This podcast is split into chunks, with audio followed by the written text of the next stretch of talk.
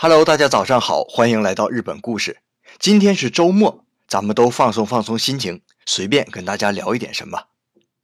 七月二十五日凌晨三点钟啊，日本京都的两名警察在京都站附近的交通岗发现两名年轻女子坐在一台迷你摩托车上，用手机正在查着什么。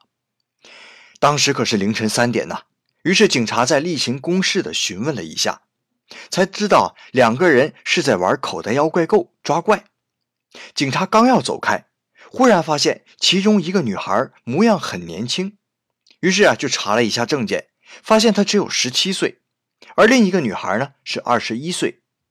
原来这两个人是打工店里的伙伴，在二十四号打工时，听说京都站附近可以抓到非常稀少的妖怪，于是就相约下班之后，也就是二十五号的凌晨。在这里抓怪，这件事情的结果呀，非常令人惊讶。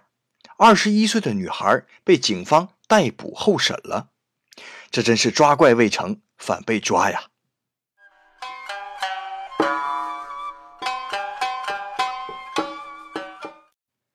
两个玩手机游戏的少女，无非就是活动的时间晚了一些，怎么就会被捕呢？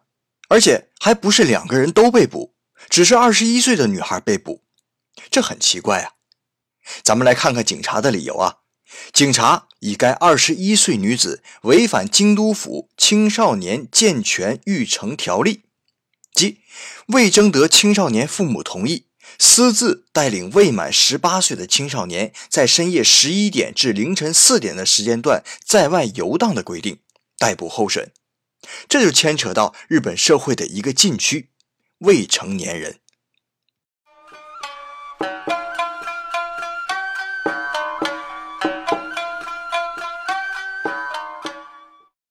日本这个国家很有意思啊，二十岁才算成年，可男孩十八岁，女孩十六岁就可以结婚。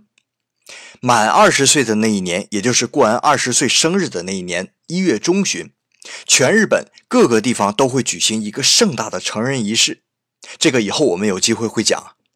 结果呢，就有可能夫妻两个共同参加成人仪式，或者呢，丈夫参加成人仪式，结果妻子呢还是未成年。那当然，还有一种情况更有意思啊，就是爸爸妈妈和刚出生的婴儿，一家三口都是未成年人。当然了，这个情况比较少见了。日本的法律啊，对未成年人的要求很严，甚至二十岁以下不能抽烟，不许喝酒。如果长相比较年轻，到便利店或者超市买酒买烟的时候，可能都会被要求出示证件。而对未满十八岁的未成年人，日本称之为青少年。日本的行政划分是县最大，相当于我们中国的省。每个县都有自己制定的青少年保护育成条例。虽然条例是各个县自己制定的，可大体内容啊相差不是很大。归纳起来，基本是分以下几个内容。首先呢，都是针对十八岁以下的未婚者。在商店里啊，店家必须将含有色情暴力的图书或者玩具标注仅向成人出售。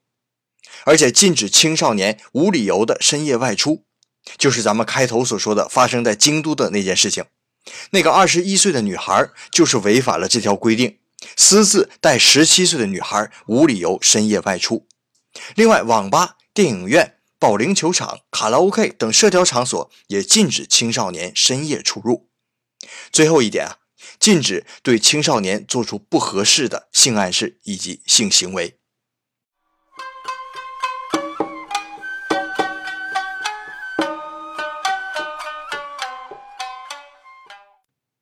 其他的也没有什么可说的了。关于最后一点呢，我想多说几句。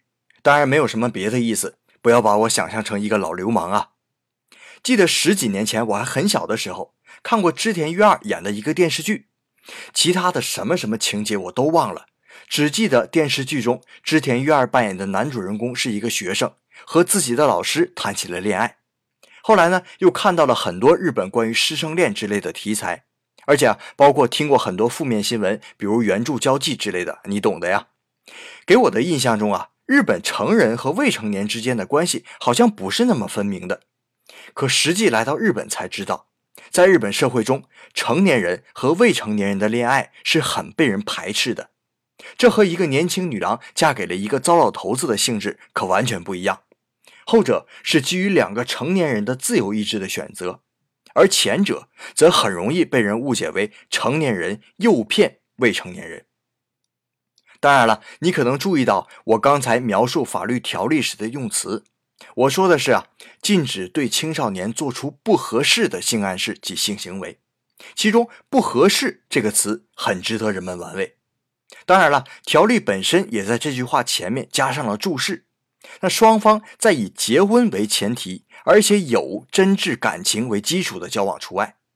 可即便这样，由于“不合适”这个词所含的信息量太大，范围太广了，结果正常交往的成年人和未成年人的情侣中也有被捕的例子。另外，两个人交往中啊，难免晚上会出入卡拉 OK 呀，或者保龄球馆、电影院之类的这些地方。